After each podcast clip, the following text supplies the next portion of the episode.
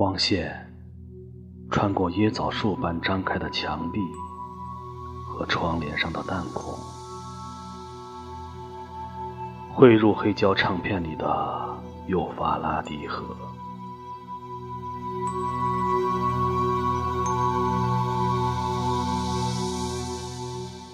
很多年前，他也曾这样坐在窗边，默默听着。那时有月光，也有孩子们的笑声。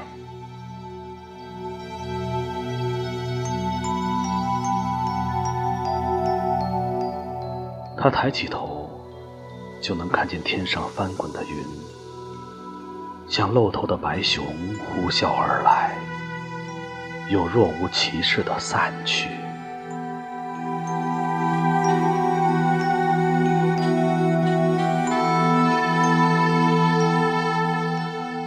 他不相信每次的唱针都停留于相同滑音，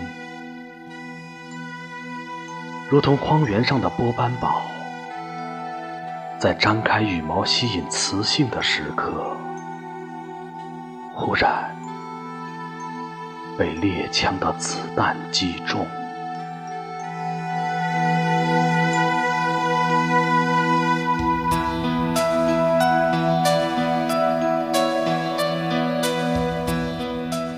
缄默是一袭黑袍，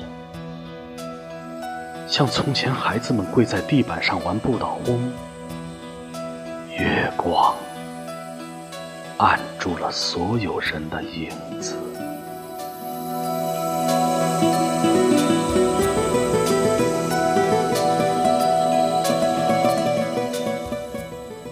他有些恍惚。不知自己是否还埋在四十年前的影子里。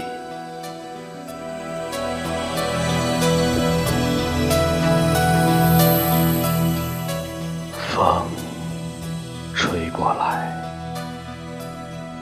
宣礼塔与手中的烟斗